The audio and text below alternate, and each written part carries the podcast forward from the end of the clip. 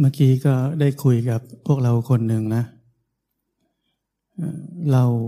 การปฏิบัติในช่วงหลายเดือนที่ผ่านมาให้ฟัง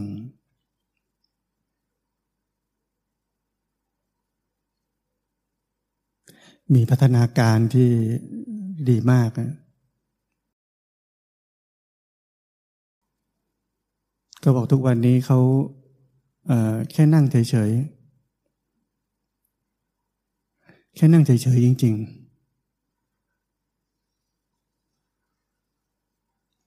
ๆผมถามว่ามันต่างกับที่เราเคยปฏิบัติก่อนหน้านี้ยังไง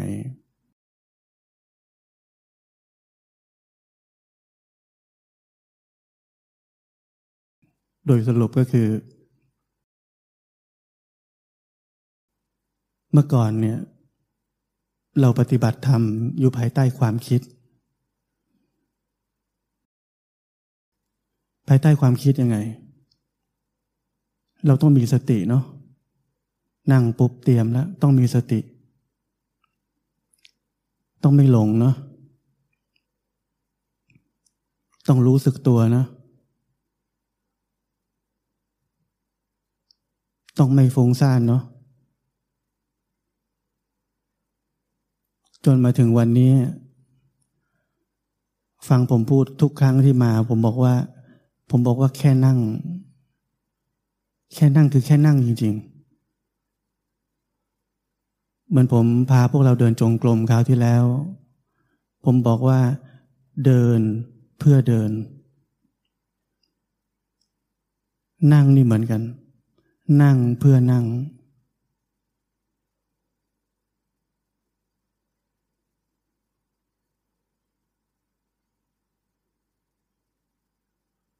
ถ้าผมบอกแค่นี้เราจะหมดเป้าหมายของการที่รู้สึกว่าจะต้องมีสติจะต้องมีสมาธิหรือจะต้องมีอะไรอะไรอีกหลายอย่างที่เราร่ำเรียนมา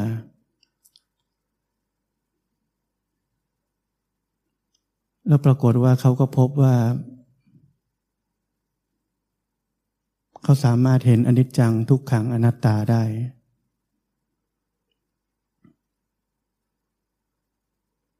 เมื่อจิตหลงออกไปปุ๊บมีสติกลับมารู้สึกตัวเองโดยที่เขาไม่ต้องทำอะไรเลยเมื่อจิตกำลังหลงเข้าไปในความปรุงแต่งเข้าไปจับแวบเดียวสติเกิดขึ้นเองก็กลับมาที่รู้สึกตัวอีกเขาบอกทุกอย่างมันทำเองหมดเลยจากการที่เขาเริ่มที่จะปฏิบัติในแบบที่ผมบอกว่าแค่นั่งเฉยๆ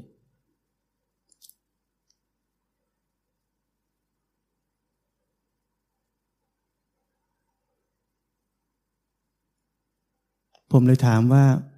เมื่อก่อนเราปฏิบัติด้วยความคิดใช่ไหม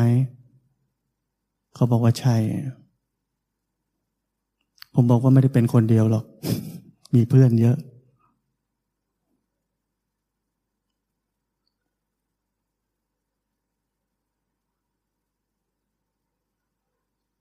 เพราะนั้นผมถึงบอกว่ารู้สึกไหมว่าสุดท้ายแล้วที่เราพยายามจะไปถึงมันคือจุดเริ่มต้น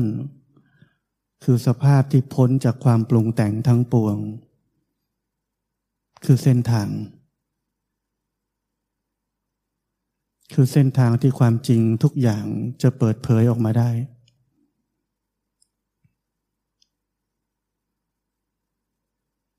ไม่ใช่เป้าหมาย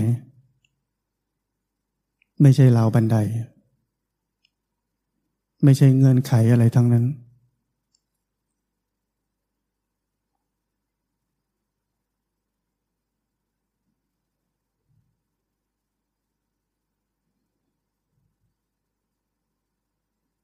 าพ้นจากความปรุงแต่งทั้งปวงทุกอย่างจะเข้าสู่ธรรมชาติของตัวมันเองและมันจะเป๊ะที่สุดที่ตรงนั้น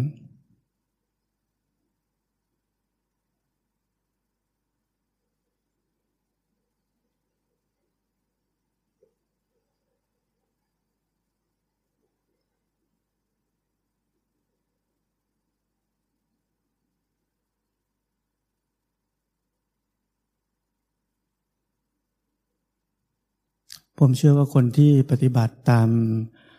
เส้นทางที่ผมได้สอนนี้ส่วนใหญ่น่าจะไม่ค่อยรู้เรื่องของปริยัติเท่าไหร่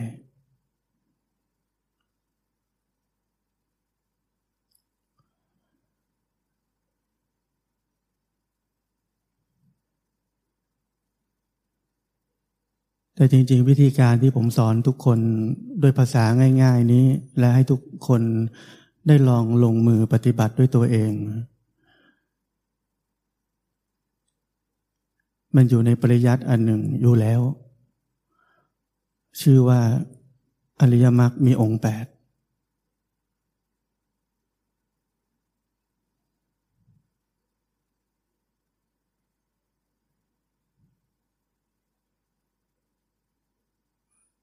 ถ้าเราแต่ละคนลองไปอ่านอริยมรรคมีองค์แปดเราจะพบว่าสัมมาทิฏฐิที่ท่านพูดถึงนั้นมีโลกียะสัมมาทิฏฐิและโลกุตระสัมมาทิฏฐิ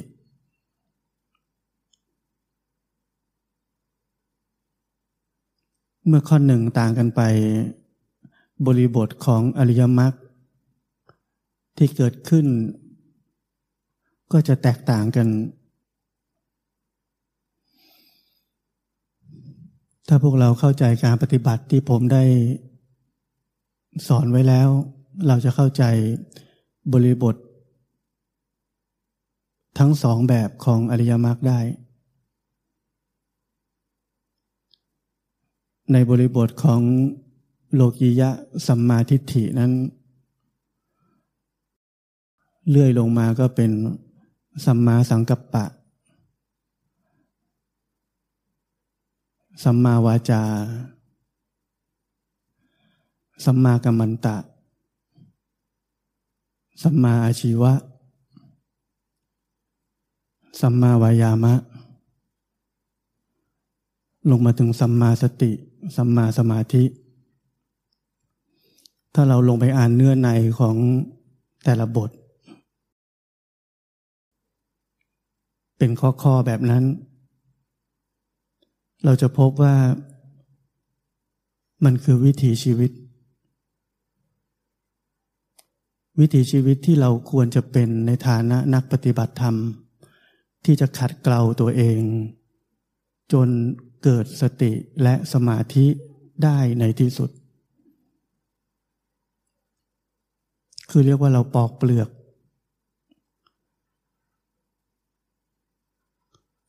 เราไม่ทำบาป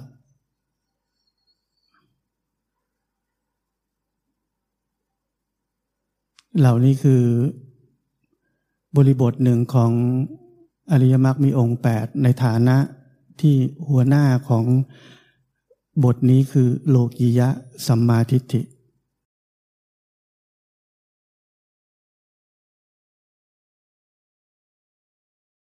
่อริยมรรค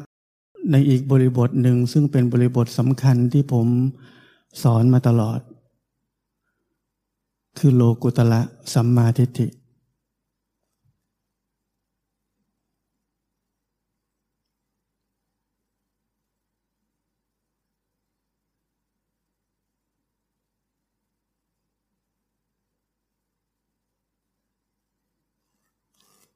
โลกุตระสัมมาทิฏฐินั้นเป็นธรรมชาติที่แท้จริง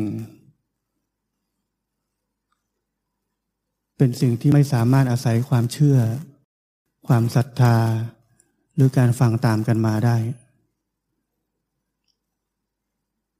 เป็นสภาวะของธรรมชาติที่แท้จริงที่เราแต่ละคนมีอยู่แล้วสัมผัสมันด้วยตัวเอง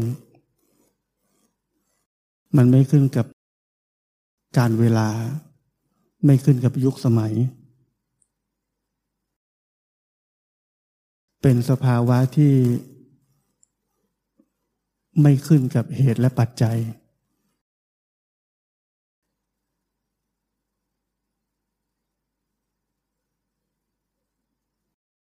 ย ไม่ขึ้นกับอิทธิพลของสิ่งใดๆทั้งนั้น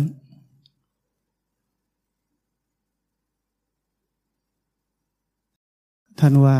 โลกุตระสัมมาทิฏฐินี้จำเป็นสำหรับความหลุดพ้นในทุกกาลสมัยของมนุษย์ทุกคน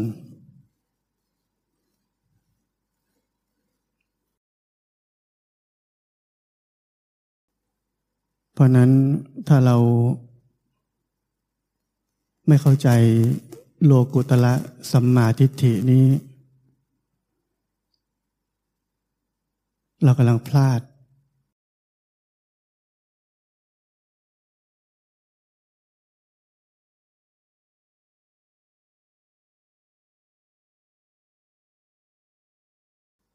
พลาดของสำคัญที่สุดที่เราควรจะรู้พลาดของสำคัญที่สุดที่มันมีอยู่กับเราอยู่แล้ว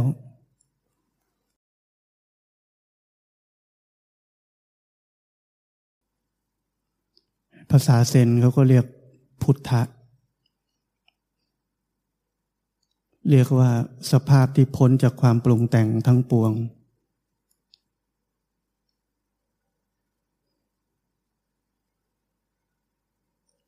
และเมื่อเราได้พบได้รู้จัก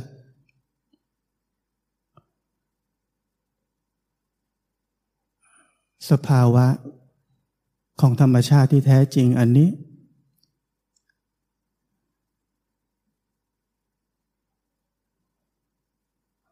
มรรคทั้งแปดนั้นจะเหมือนล้อเกวียนที่มีซี่ต่างๆและมีโลกุตระสัมมาทิฏฐินั้นเป็นดุมล้ออยู่ตรงกลางเมื่อโลกุตระสัมมาทิฏฐิเคลื่อนไปมรรคทั้งเจ็ดจะเคลื่อนตามทันที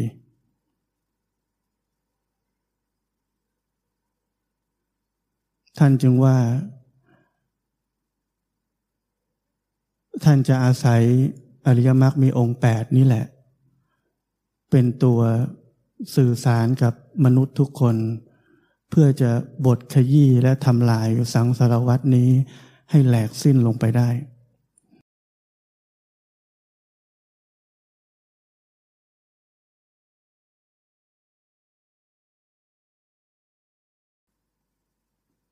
ถ้าเราเข้าใจการปฏิบัติธรรม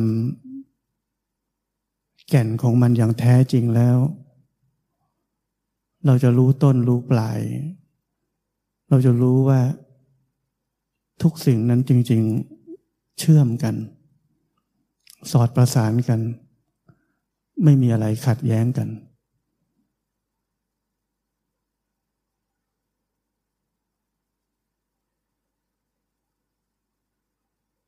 แต่มันยากที่เราจะสามารถเข้าใจว่าจริงๆแล้วทุกสิ่งไม่ได้ขัดแย้งกันจนกว่าเราจะเข้าใจความจร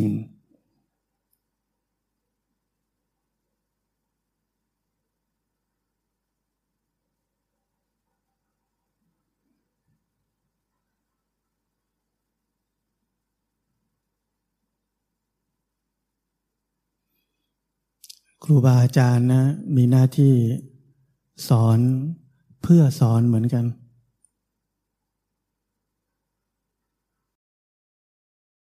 ส่วนคนฟังจะเข้าใจถูกหรือเข้าใจผิดไม่ใช่เรื่องของอาจารย์จะแปลถูกแปลผิดมันเป็นเรื่องที่เราปฏิรูปกันไปตามเหตุที่เรามีอยู่ในใจอาจารย์มีหน้าที่สอนแค่นั้น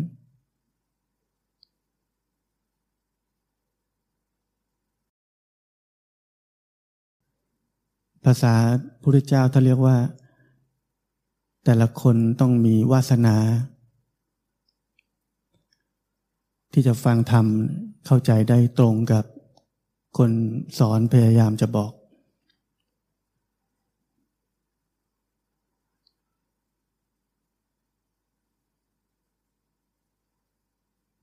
พวกเราบางคนเคยปฏิบัติมาตั้งแต่เด็กสายเพ่งเลยแต่แปลก คนนี้ไม่เพ่ง เขาก็ฟังคำสอนเดียวกับคนที่เพ่งทั้งหลายนั่นแหละแต่เขากลับไม่เพ่งผมมาคิดว่าอะไรกันหนอที่ทำให้คนแต่ละคนแตกต่างกันแม้จะได้ยินคำสอนอันเดียวกันวาสนาบารมี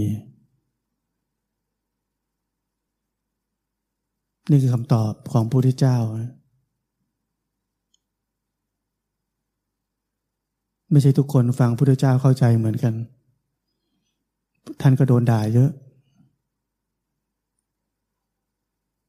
แต่ท่านก็สอนเพื่อสอนแค่นั้น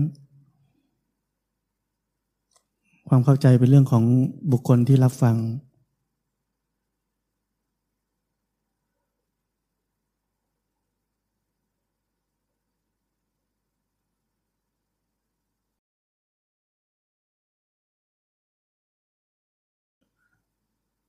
ท่านว่าธรรมชาติของโลกุตระสัมมาทิฏฐินั้นเป็นอิสระเป็นอิสระจากหลักเกณฑ์กฎเกณฑ์ข้อบัญญัติทางสังคมคำอธิบายนี้ของท่านมีในพระสูตรอันหนึ่งน่าสนใจคือโลกุตระสัมมาทิฏฐินี้เป็นอิสระถ้าเราเริ่มต้นการปฏิบัติธรรมด้วยความไม่อิสระเสียแล้วกงล้อแห่งอริยมรรคหมุนไม่ได้ถ้าการปฏิบัติของเราเต็มไปด้วยความคิดความเชื่อเงื่อนไขเราไม่อิสระแล้วไม่ว่าเงื่อนไขนั้นจะดีแค่ไหนก็ตาม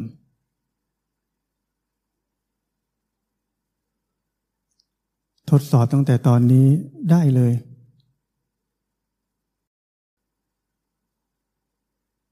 ผมขอให้ทุกคนแค่อยู่กับตัวเองในขณะนี้จงอยู่กับตัวเองลืมเงื่อนไขทั้งหลายในการนั่งสมาธิทิ้งไปส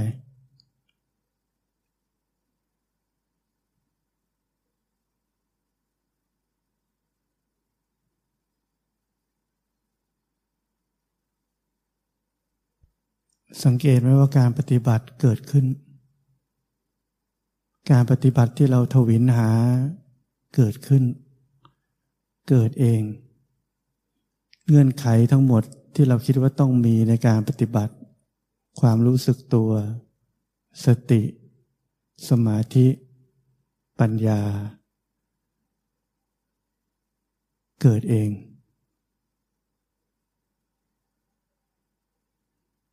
สังเกตไหมว่าเราอิสระเราอิสระจากเงื่อนไขที่เราต้องพยายามทำในขณะนั่งสมาธิหรือในขณะที่เราเรียกว่าเราต้องปฏิบัติธ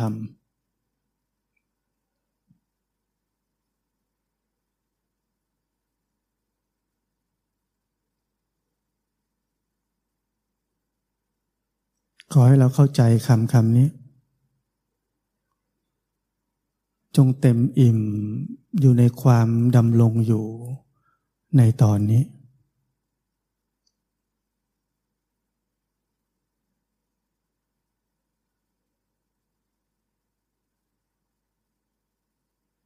ื่อเราเต็มอิ่มในทุกขณะที่กำลังผ่านไป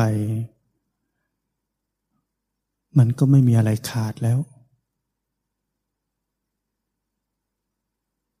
มันสมบูรณ์แล้ว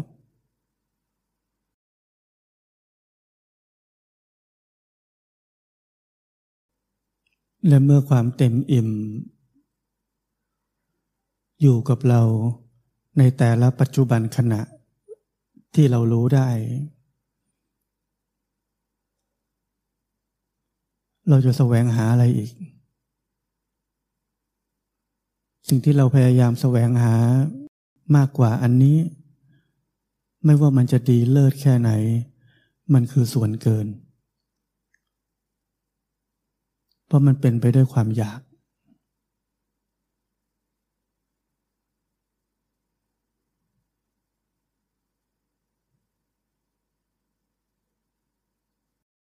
ทุกการเคลื่อนไหวรับรู้ความรู้สึกนั้นอย่างเต็มอิ่มเมื่อเราเต็มอิ่มกับความรับรู้ในแต่ละขณะเราจะไม่ถูกแบ่งไปให้กับความปรุงแต่ง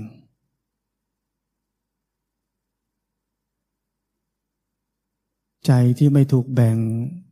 ไปกับความปรุงแต่งเป็นใจที่มีพลัง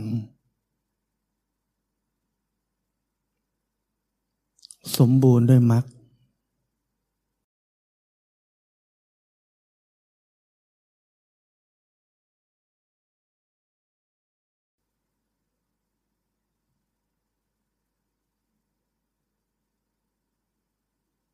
นั้นวิธีการสอน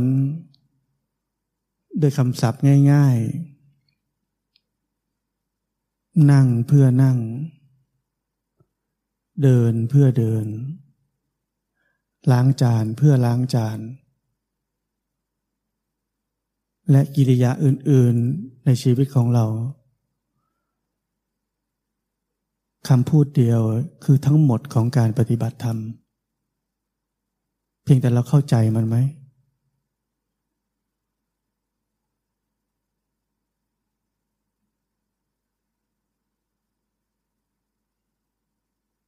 เพียงแค่เราไม่ได้แบ่งใจไปให้กับความปรุงแต่งแล้วรับรู้ทุกขณะด้วยความบริบูรณ์เราสมบูรณ์แล้วในการปฏิบัติธรรม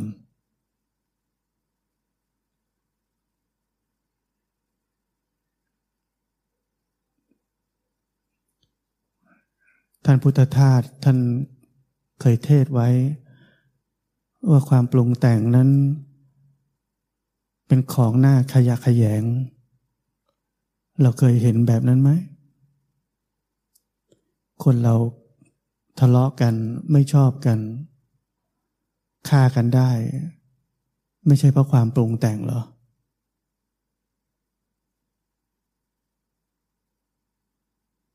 เพราะนั้นความปรุงแต่งเป็นเรื่องหน้าขยะแขยงจริงๆไม่ใช่เรื่องเล่นๆ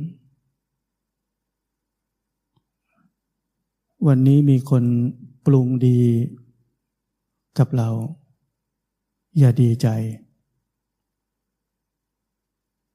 เพราะวันหนึ่งมันจะปรุงร้ายได้เหมือนกันเมื่อเราไม่ยินดีกับความปรุงดีของคนอื่นที่มีต่อเราวันที่เขาปรุงร้ายกับเราเราไม่ต้องเสียใจเพราะเรารู้เท่าทันธรรมชาติของความปรุงแต่งทั้งสองว่าหน้าขยะแขยง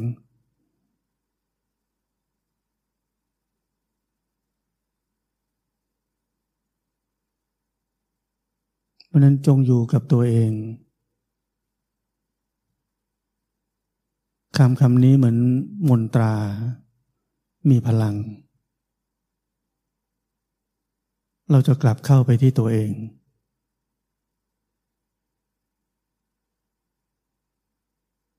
จงบริบูรณ์อยู่ในแต่ละขณะของความดำรงอยู่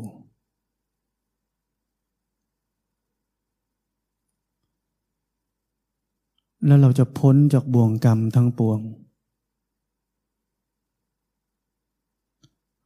เพราะไม่มีเราเข้าไปรับกรรมนั้น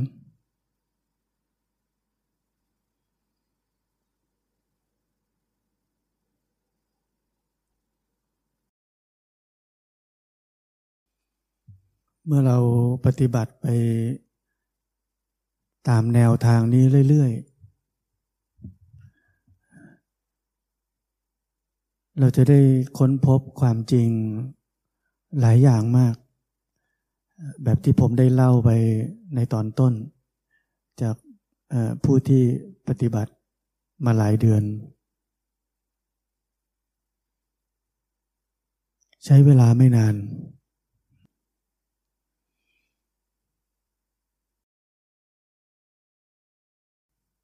หลายอย่างที่เราจะได้ค้นพบเลยก็คือศิลปะศิลปะในการรู้จนละเอียดกลมกลืนกับความเป็นธรรมชาติ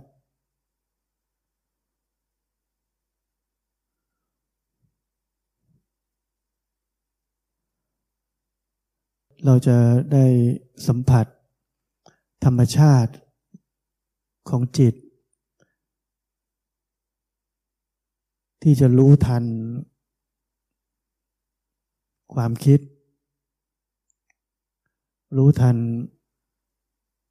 สภาวะต่างๆอย่างที่ไม่ใช่เราเป็นคนรู้อย่างที่เรารู้เลยว่าเราทำเองไม่ได้การรู้แบบนี้เ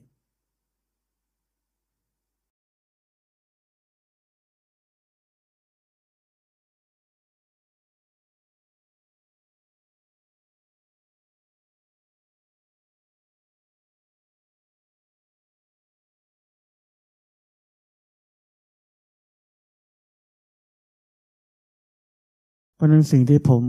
ให้พวกเราทำหรือสอนไปให้เราแค่นั่งเฉยๆพ้นจากโลกของความคิดปรุงแต่งเต็มอิ่มบริบูรณ์ในทุกขณะของชีวิตทั้งหมดนี้จะทำให้จิตมีสมาธิที่เรียกว่าสัมมาสมาธิเป็นสมาธิที่เกิดขึ้นเองไม่ใช่เราพยายามจะมีสมาธิ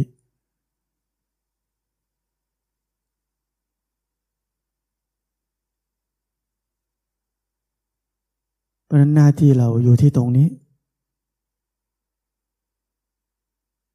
หน้าที่อื่นๆเป็นหน้าที่ของจิตไม่ใช่หน้าที่ของเราเราต้องเข้าใจจุดนี้ให้ได้แล้วเราจะไม่หลงทาง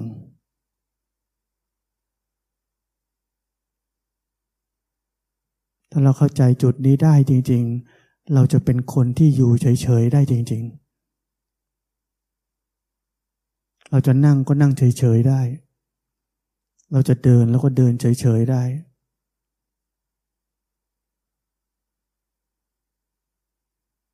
เราจะกินดื่มทำพูดคิดในชีวิตประจำวันของเราโดยที่ไม่มีความดิ้นรนอะไรทั้งนั้นเลยถ้าเราเข้าใจอันนี้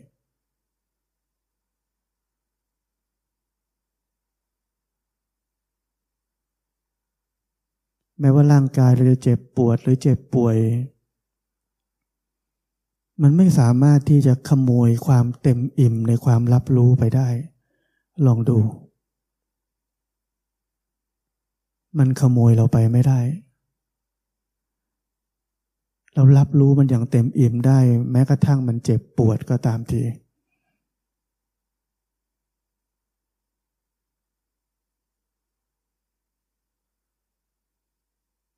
นั่นแปลว่าเราไม่เห็น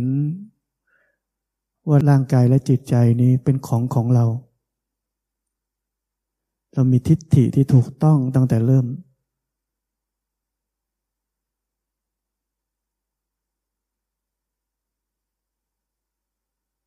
เราอย่านึกว่าตัวเองเอ่อมีมิจฉาทิฏฐิยังไม่ล้างอวิชชาอย่าคิดไปไกลขนาดนั้นถ้าขณะนี้มีสัมมาทิฏฐิได้มีเหมือนที่ท่านพุทธทาสท่านสอนไว้ว่าอาสวะกิเลสนั้นหรืออวิชชานั้นไม่ได้มีอยู่ตลอดเวลา อวิชชานั้นอาศัยเหตุปัจจัยให้เกิดขึ้นเหมือนกันถ้าเราดูวงปฏิจจสมุปบาทเราจะรู้ว่ามันเป็นวงกลม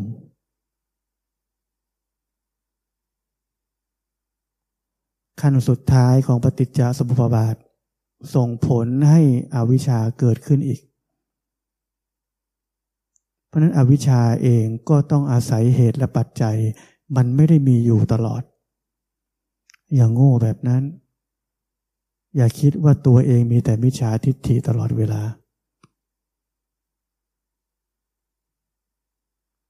ทุกสิ่งที่เกิดขึ้นมีเหตุถึงเกิดในยามที่หมดเหตุมันไม่มีมันดับไป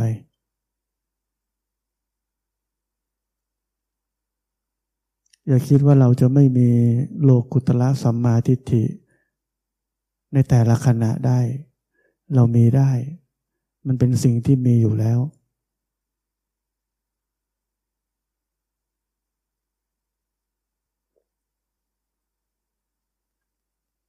ในการปฏิบัติธรรมเราทุกคนจะต้องเป็นคนที่กว้างขวางในความรู้อย่าคับแคบ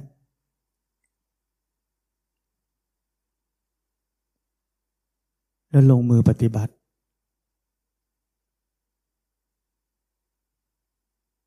ผลการปฏิบัติที่เราได้สัมผัสเองจะให้คำตอบทุกอย่างกับตัวเราเองไม่ใช่ความเชื่อ